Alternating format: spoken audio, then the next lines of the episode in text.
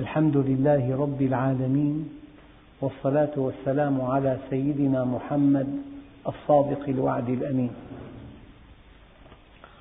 اللهم لا علم لنا إلا ما علمتنا إنك أنت العليم الحكيم. اللهم علمنا ما ينفعنا وانفعنا بما علمتنا وزدنا علما، وأرنا الحق حقا وارزقنا اتباعه، وأرنا الباطل باطلا وارزقنا اجتنابه، واجعلنا ممن يستمعون القول فيتبعون أحسنه، وأدخلنا برحمتك في عبادك الصالحين. أيها الإخوة المؤمنون، مع الدرس السادس من دروس سورة آل عمران، ومع الآية 14، وهي قوله تعالى: زين للناس حب الشهوات من النساء والبنين والقناطير المقنطرة من الذهب والفضة والخيل المسومة والأنعام والحرث، ذلك متاع الحياة الدنيا والله عنده حسن المآب. زين للناس، الناس في القرآن تعني عامة البشر، وإذا أراد الله أن يخاطب الناس عامة خاطبهم بأصول الدين، أما إذا خاطب بفروع الدين يخاطب المؤمنين، لأن تطبيق فروع الدين يحتاج إلى إيمان بأصول الدين، فيخاطب الناس عامة بأصول الدين، ويخاطب المؤمنين خاصة بفروع الدين. وإذا كان شيء كقاسم مشترك بين جميع الخلق تأتي كلمة الناس. زين للناس يعني ما من إنسان على وجه الأرض إلا وقد أودعت فيه هذه الشهوات. السؤال: من هو المزين؟ قال بعض العلماء: إنه الله، بدليل قوله تعالى: إنا جعلنا ما على الأرض زينة لها. وبعضهم قال: المزين هو الشيطان، لأن الشيطان يزين للإنسان سوء عمله. وبعض العلماء قال: هذه الشهوات التي أودعها الله فينا والتي هي في أصل جبلتنا من تزيين الله لنا. أما حينما يزين لنا أن نعصي الله بها فهي من الشيطان. الآن ننتقل لموضوع، هي إذا حيادية، يمكن أن توظف في الخير أو في الشر، في الطاعة أو في المعصية، يمكن أن تكون سلما نرقى به أو دركات نهوي بها، يمكن أن تتزوج وقد لبيت نداء هذه الشهوة، وأن تنجب أولادا، وأن تربي هؤلاء الأولاد، وأن يكونوا أعلاما في المجتمع، وأن ترقى في الجنة بهم. فكل هذا الخير جاءك من الزواج، وأصل الزواج شهوة نحو المرأة. يمكن أن تكسب المال، وأصل كسب المال شهوة للمال، لكنك كسبته من طريق مشروع وأنفقته في وجه مشروع فارتقيت به إلى أعلى عليين. إذا أصل الجبلة، أصل التزيين من الله عز وجل، لكن الله زين ورسم منهج، قال لك: أودعت فيك حب المرأة فتزوج. الكافر أودع فيه حب المرأة فزنى، المؤمن أودع فيه حب المال فكسبه من طريق مشروع، غير المؤمن أودع فيه حب المال فسرقه. إذا أصل التزيين من قبل الله عز وجل. هذا ينقلنا إلى أنه لولا الشهوات لما ارتقينا إلى رب الأرض والسماوات. لولا أنك تشتهي لا ترتقي إلى الله، لأنك تشتهي ترتقي إلى الله مرتين: مرة بامتناعك عن شهوة حرام، ومرة بممارسة شهوة حلال. يعني إن أحدكم ليأتي أهله وله أجر، فقالوا: يا سبحان الله، أيكون في بضع أحدنا أجر؟ قال نعم. فالشهوة إذا مورثت بالطريق المشروع ترتقي. التناقض بين الطبع وبين التكليف ثمن الجنة. ركب في طبعك حب المرأة فغضضت البصر عن امرأة لا تحل لك ترتقي. لولا أنك تحب هذه المرأة وأن تنظر إليها لما ارتقيت بغض البصر عنها. لولا أنك تشتهي المال لا ترتقي بترك المال الحرام، وقد تركب بقدمك مئات الألوف فيها شبهة. إذا لولا هذه الشهوات لما ارتقينا إلى رب الأرض والسماوات، إنها سلم إلى الله، هي في الوقت نفسه دركات إلى النار. إن انطلقت بدافع منها فمارستها بطريق غير صحيح كانت دركات إلى النار. إذا هي كما أقول دائما كالوقود السائل في السيارة، إذا أودعت المستودعات المحكمة وسالت الأنابيب المحكمة وانفجر في الوقت المناسب وفي المكان المناسب ولد حركة نافعة، فإن خرج عن مساره دمر المركبة ومن فيها. الوقود السائل خطر، في قوة انفجار، فإما أن توظف هذا الانفجار في تحريك هذه المركبة فتنتفع بحركتها، وإما أن توظف هذا الانفجار في تدمير هذه المركبة، وهكذا الإنسان، إما أنه مدمر بالشهوات أو أنه ينتفع بها إلى أقصى درجة. يعني حب المال دفع واحدا، رجل من بلد عربي مقيم في أمريكا، دفعه إلى المقامرة. يملك 2 مليون دولار، خسرها في جلسة واحدة، فذهب إلى بيته وأطلق النار على زوجته وخنق أولاده 3 ثم انتحر. أي شهوة! ما الذي دفعه إلى القمار؟ حب المال، معه 2 مليون دولار. إذا الشهوات ملح الوسط، إن وظفتها في الحق ارتقيت بها، وإن مارستها بلا منهج كانت دماراً عليك. قال تعالى: ومن أضل ممن اتبع هواه بغير هدى من الله. المعنى المخالف أنه من اتبع هواه وفق هدى الله عز وجل لا شيء عليه. زين للناس، يعني كيف ترقى إلى الله؟ لا تحب المرأة ولا المال ولا العلو ولا الجاه ولا شيء، كيف ترقى؟ امسك الآن قبضة من رمل أعطها لفقير، هل ترقى؟ ما له قيمة عندك. أما إن أعطيته 1000 ليرة وأنت في أمس الحاجة إليها، وهذه 1000 ليرة بتحل مشكلات كثيرة معك، فأنفقتها في سبيل الله، ترقى. إن رأيت مثلا دابة وغضضت البصر عنها، هل ترقى إلى الله؟ لأنها غير محببة لك. أما حينما تغض بصرك عن امرأة جميلة لا تحل لك، ترقى إلى الله. لولا أنك تحب المرأة وتحب المال وتحب العلو في الأرض لما ارتقيت بطاعة الله. إذا هذا التناقض بين التكليف وبين الشهوات، في تناقض بينهما، هو ثمن الجنة. فأما من أعطى واتقى وصدق بالحسنى اتقى أن يعصي الله، وأما من خاف مقام ربه ونهى النفس عن الهوى فإن الجنة هي المأوى.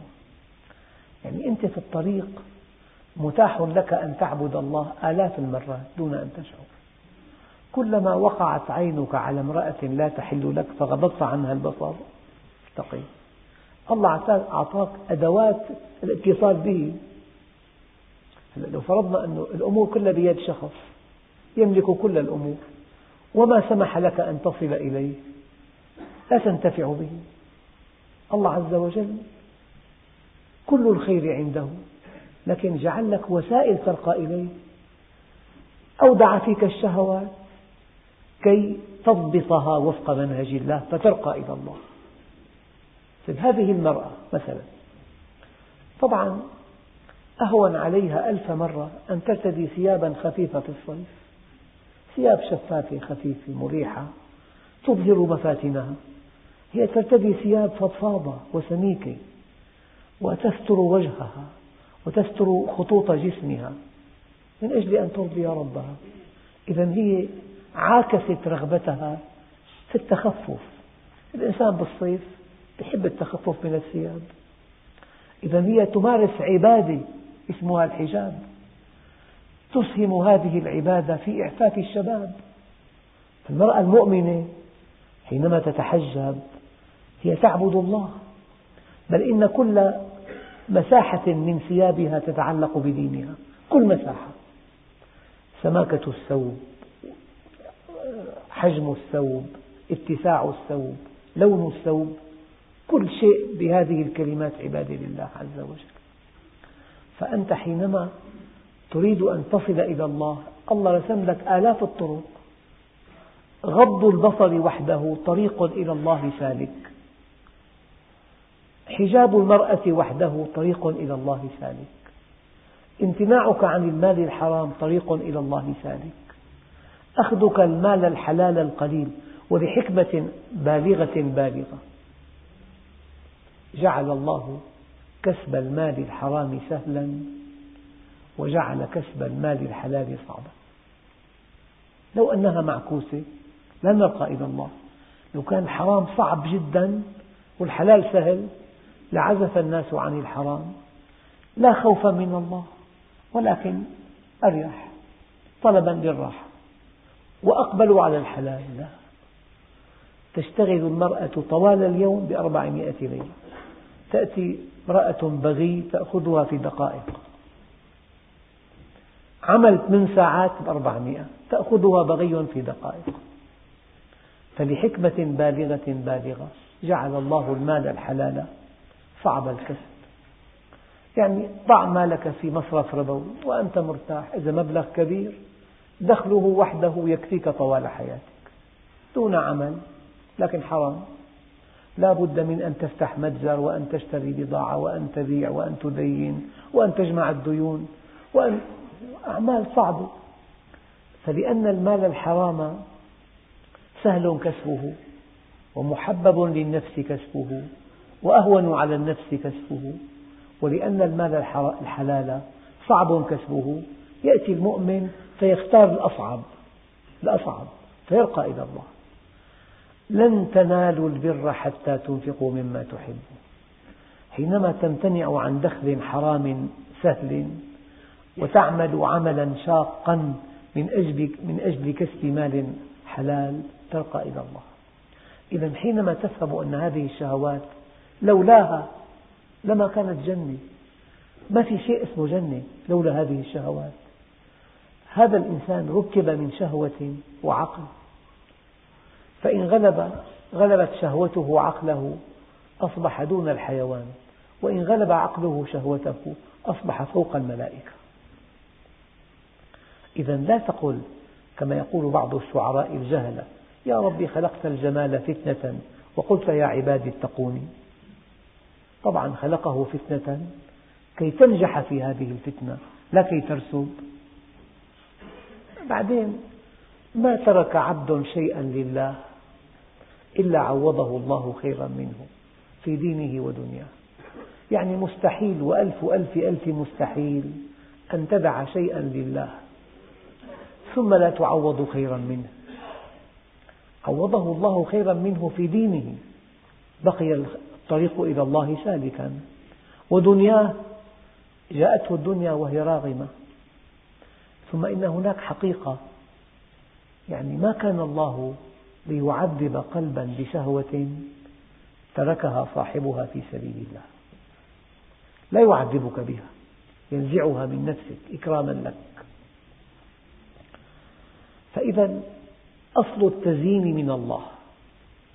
لأحد الأئمة رأي رائع: أنك إن أقبلت على هذه الشهوات من طريقها المشروع أحببتها لذاتها دون أن تخرج عن منهج الله، لا شيء عليك. أما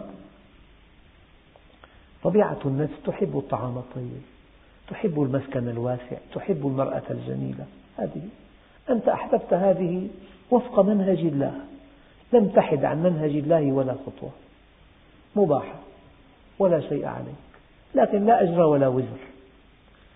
أما حينما تستعين بها على طاعة الله، وحينما تكسب المال من أجل أن تنفقه في سبيل الله، وحينما تتزوج من أجل أن تنجب أولادا صالحين يكونوا دعاة إلى الله من بعدك، وحينما تسعى إلى مرتبة علمية كي تدل الناس على الله، أصبحت هذه الشهوات عبادة من العبادات وأجرا. لذلك قالوا عادات المؤمن عبادات وعبادات المنافق سيئات.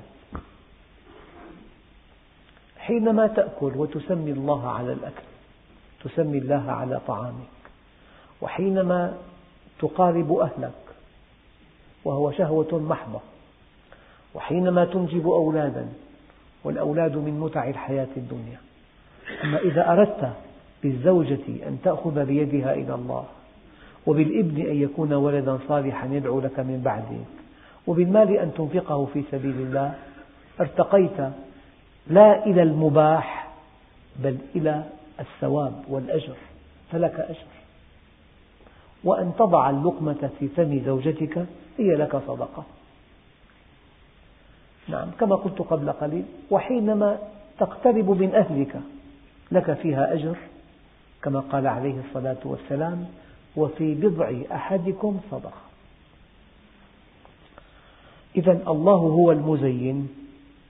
أما الشيطان يزين لك الزنا وأكل لحم الخنزير وشرب الخمر والعلو في الأرض، فالشهوات بطريق غير مشروع من تزيين الشيطان، بالطريق المشروع من تزيين الرحمن.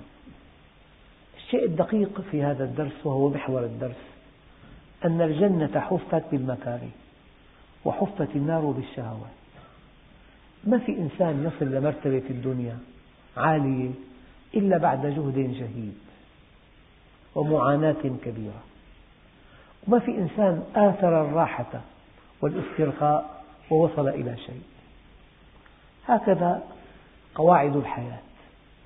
إذن كما قال عليه الصلاة والسلام: عمل الجنة حزن بربوته، وعمل النار سهل بسهوته.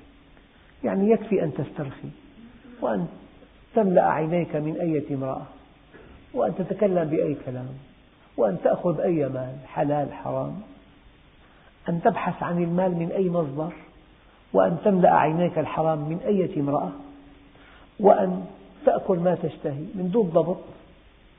هي سهل بسهوته. أما المؤمن يتحرى: هل هذا حرام أم حلال؟ هل يحق لي أن أنظر أو لا أنظر؟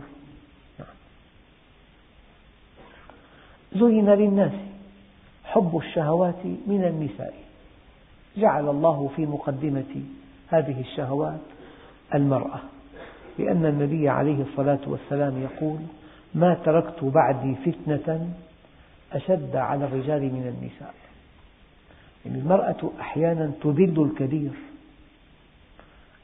رجال عظام يسقطون بامرأة. وليس بعيدا عنكم أن منصبا عاليا جدا في عالم الغرب مرغ في الوحل بسبب امرأة. ونشرت فضائح هذا اللقاء وسقطات هذا اللقاء على الإنترنت، 2800 صفحة. ما الذي أذله؟ امرأة. المؤمن محصن من امرأة لا تحل له، ومن مال حرام لا يحل له، ما دمت قد حصنت نفسك من المرأة الحرام والمال الحرام فأنت في حصن حصين، ولن يستطيع أحد أن يصل إليك. يعني لا يخفى عنكم أن الله عز وجل ذكر الأقارب في آيات عديدة بتسلسل عجيب. قال: قل إن كان آباؤكم وأبناؤكم وإخوانكم وأزواجكم وعشيرتكم. جاء الأب في مقدمة الأقارب، لأن الآية موطن اعتزاز اجتماعي، فلان أبي، أنا ابن فلان. أما في موطن الشهوة زين للناس حب الشهوات من النساء والبنين، المرأة أولا. أما في موطن الفدية يود المجرم لو يفتدي من عذاب يومئذ ببنيه، ابن غالي جدا. أما في موطن المساعدة يوم يفر المرء من أخيه، الأخ لأنه الأب كبير بالسن والابن صغير، أما الذي يمكن أن يساعدك هو أخوك. ففي موضع المساعدة الأخ، الفدية الابن، الشهوة المرأة، الاعتزاز الأب. العلماء قالوا فتنة النساء فتنتان، الفتنة الأولى قد تستهوي الزوجة امرأته فيقطع رحمه من إرضاء لها، وقد يستهوي الزوجة، عم أقول الزوجة، امرأته فيكسب المال الحرام من أجلها. وهاتان فتنتان النساء ضمن الزواج، ضمن الشيء المشروع. من أجل أن ترضي زوجتك قد تقطع رحمك كلها إرضاء لها، ومن أجل أن ترضي زوجتك قد تكسب المال الحرام. حدثني أخ قال لي أرادت زوجتي أن تذهب إلى بيت أهلها في مصيف رائع في أيام العيد، أبوها له زوجتان، زوجة شابة يحبها وزوجة قديمة لا يعبأ بها. هي من القديمة، دخلت على بيت أبيها، انزعج من مجيئها لأن أخواتها من زوجته الجديدة هناك، وزوجته الجديدة انزعجت وتبرمت، فأعطاها مبلغا وصرفها. أما بناته من الثانية لهم الطعام الطيب ولهم الترحيب ولهم المبالغ المضاعفة. تقول هذه الفتاة يعني لن أسامحه حتى الموت. ما الذي حمل هذا الأب على أن يهين ابنته؟ إرضاء لزوجته. فالذي يتزوج أحيانا يغضب الله إرضاء لزوجته، إما يكسب المال الحرام من أجلها من أجل أن ترضى، وإما أنه يقطع رحمه من أجلها، وهو ضمن الزواج. لذلك فتنة النساء فتنتان، فتنة قطع الأرحام وفتنة كسب المال الحرام. أما الصحابي الجليل لما طلب منه شيء من متاع الدنيا قال لزوجته: أيتها المرأة، إن في الجنة من الحور العين ما لو أطلت إحداهن على الأرض لغلب نور وجهها ضوء الشمس والقمر، فلأن أضحي بك من أجلهن أهون من أن أضحي بهن من أجلك. وهذا الذي يقول في العيد الله أكبر حينما يرضي زوجته ويعصي ربه، ما قالها ولا مرة ولو نطق بها 1000 مرة. الله أكبر أكبر من كل شيء.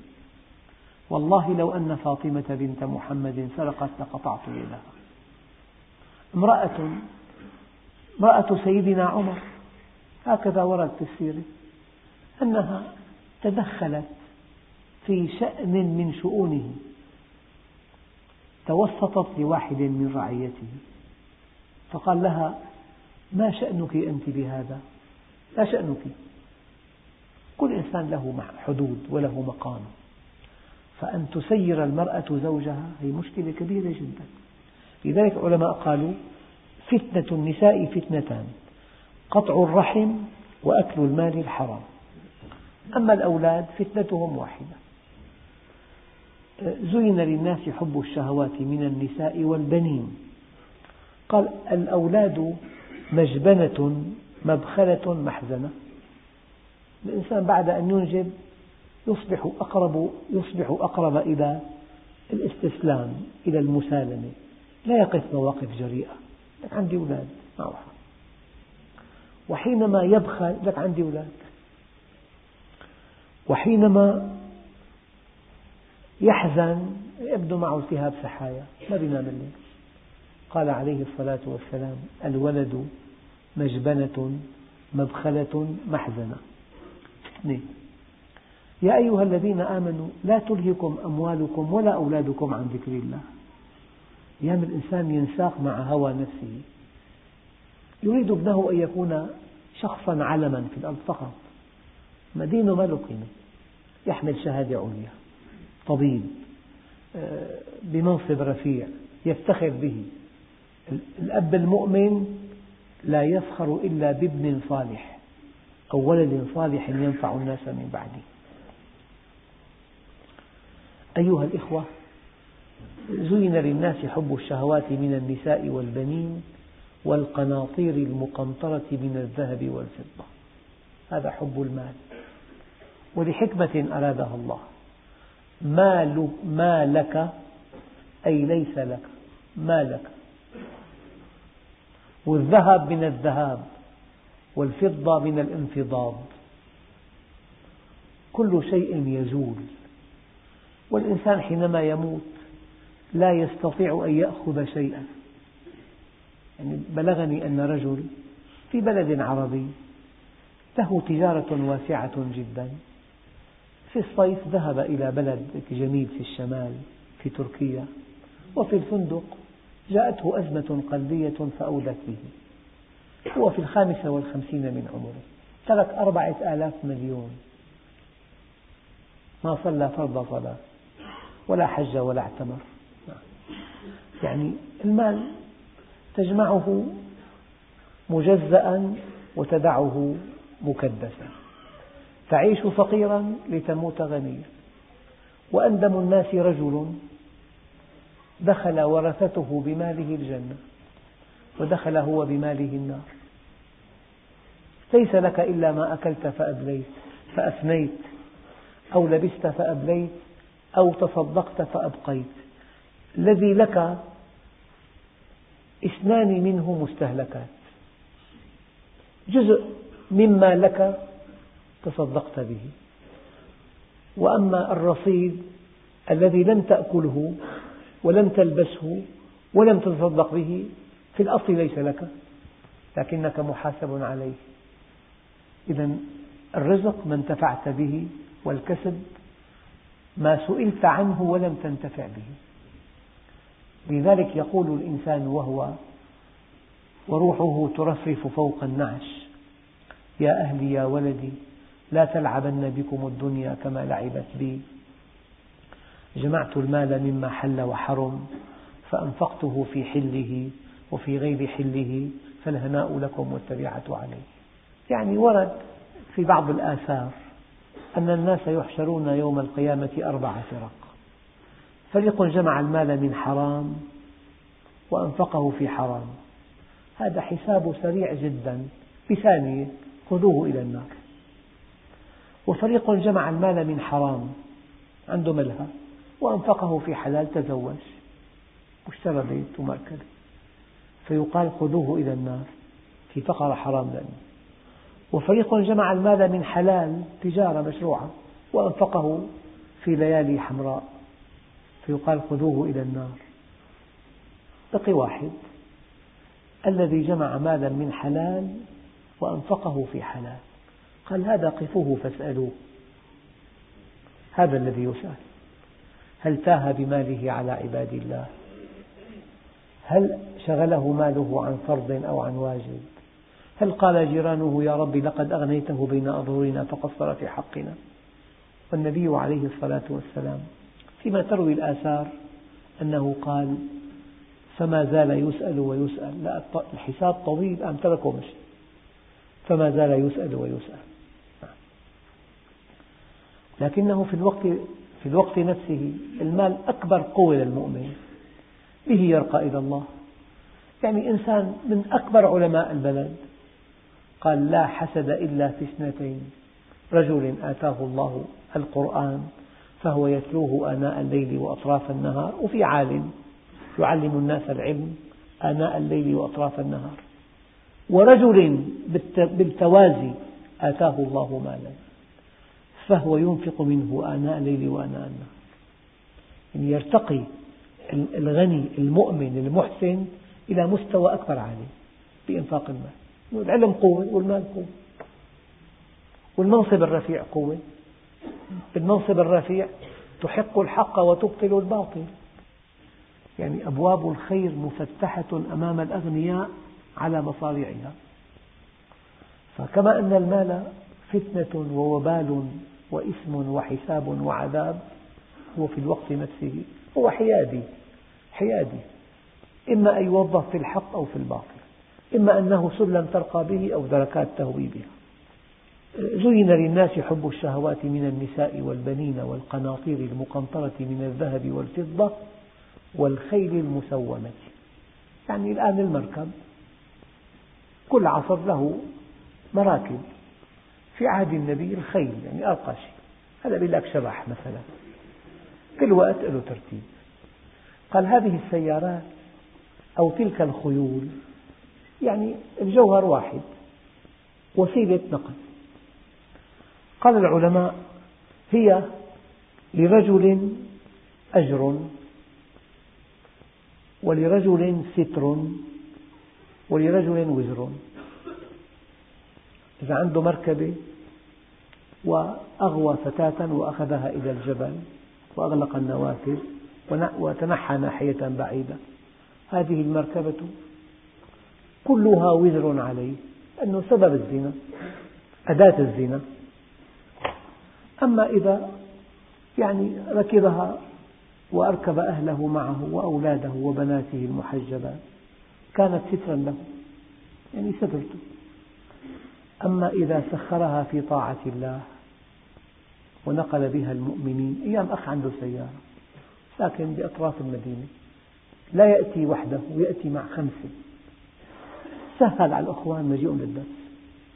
أعرف أناس كثيرين لا يأتي إلا مع 4، صار سهل من الباب للباب، فأنت سخرت في طاعة الله. فالمركبة يمكن أن تكون أجراً، ويمكن أن تكون ستراً، ويمكن أن تكون وزراً. إذاً كمان حيادية. والله المؤمنين مركباتهم في خدمة الحق، لا يوصل المؤمنين.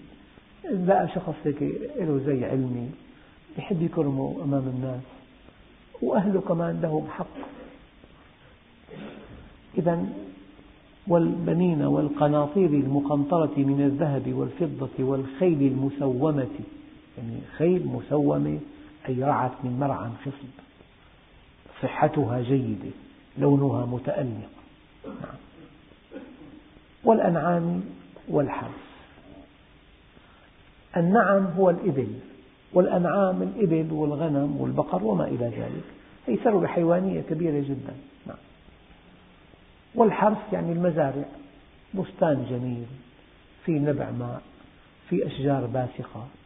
يقول لك ما عندي مزرعة وبيت، المزرعة شيء جميل جدا. فالمزارع والأنعام والمركبات والأموال الطائلة والنساء والبنين، هذه الشهوات. لكن ما أروع هذه الآية حينما يقول الله عز وجل ذلك متاع الحياة الدنيا. والمتاع شيء لا أثر له في المستقبل أبدا، مهما تنعم يأتي ملك الموت ينهي كل شيء. الموت ينهي غنى الغني وفقر الفقير. هذا الميت يمكن أكله شيء 1000 وليمة، وكل وليمة فيها ما لذ وطاب، وين صفيه؟ ركب أجمل مركبة، وينه؟ جاءه الموت أنهى كل شيء. كلمة متاع يعني شيء آني سريع الزوال. حتى العلماء قالوا اللذة أولا حسية، ولا تأتيك إلا من الخارج، بدها مال، وهي متناقصة في تأثيرها، وتزول وتنقطع، وإذا كان فيها مخالفة تعقبها كآبة. طبعها حسي وتأتيك من الخارج ومتناقصة ومنقطعة ووراءها كآبة. أما السعادة تنبع من الداخل ومتعاظمة وأبدية ومستمرة. ذلك متاع الحياة الدنيا. لكن الله ينصحنا، قال والله عنده حسن المآب. لو آمنت بالله واستقمت على أمره وعملت الصالحات ابتغاء مرضاته كل هذه الدنيا لا تعدل عندك جناح بعوضة. النبي الكريم لا ينطق عن الهوى. طيب، يقول لو أن الدنيا تعدل عند الله جناح بعوضة ما سقى الكافر منها شربة ماء. إذا واحد حطت على يده بعوضة فقتلها، هل يشعر أنه مجرم أو قاتل أو ارتكب ذنب؟ أبدا، ما في شيء أهون على الناس من بعوضة. يقول النبي الكريم لو أن الدنيا، شو معنى الدنيا؟ لو كنت مالك شركة مرسيدس كلها لك، أو جنرال موتورز أو نيدو أو نسلي مثلا أو ميتسوبيشي، أي أسماء الشركات الضخمة اللي عندها فائض نقدي بيساوي ميزانيات 10 دول، عندها فائض نقدي بيساوي ميزانيات 10 دول. لو أنك تملك هذه الشركة هي عند الله جناح بعوضة، لا قيمة لها إطلاقا. بالمناسبة لا يليق بالله بكرمه أن يعطي عطاء ينتهي عند الموت، هذا مو عطاء. يليق بكرم الله أن يهبك الأبد، أن يهبك الآخرة. فالعطاء الحقيقي هو عطاء الآخرة. أما عطاء الدنيا، إن قارون كان من قوم موسى فبغى عليه وآتيناه من الكنوز. هلأ إذا واحد عنده صندوق حديد مفتاحه هلأ بده إصبعه، بنحط فيه 10 ملايين، بنحط. إذا عنده 100 صندوق حديد يعني 100 مفتاح، تحمله أنت لحالك، كيف يبين وزنه؟ عم بيقول لك وآتيناه من الكنوز ما إن مفاتحه لتنوء بالعصبة أولي القوة. 7 رجال أشداء لا يقوون على حمل مفاتيح كنوزه، ومع ذلك فخسفنا به وبداره. هذا هي الشهوات. فلا يليق بعطاء الله، بعطاء يتناسب مع كرم الله، أن ينقطع عند الموت. عطاء الله أبدي سرمدي، أما الدنيا تنقطع، إذا لا قيمة لها. يعني اللهم صل عليه آثر ما عند الله. نعم. إذا والله عنده حسن المآب، أي لو آمنتم واستقمتم واتقيتم وتقربتم بالأعمال الصالحة هذا أفضل من كل ما في الدنيا. والأنبياء جاءوا يدعوننا إلى الآخرة، إلى ما عند الله. والحمد لله رب العالمين. بسم الله الرحمن الرحيم. الحمد لله رب العالمين، والصلاة والسلام على سيدنا محمد الصادق الوعد الأمين. اللهم أعطنا ولا تحرمنا، وأكرمنا ولا تهنا، وآثرنا ولا تؤثر علينا، أرضنا وارض عنا.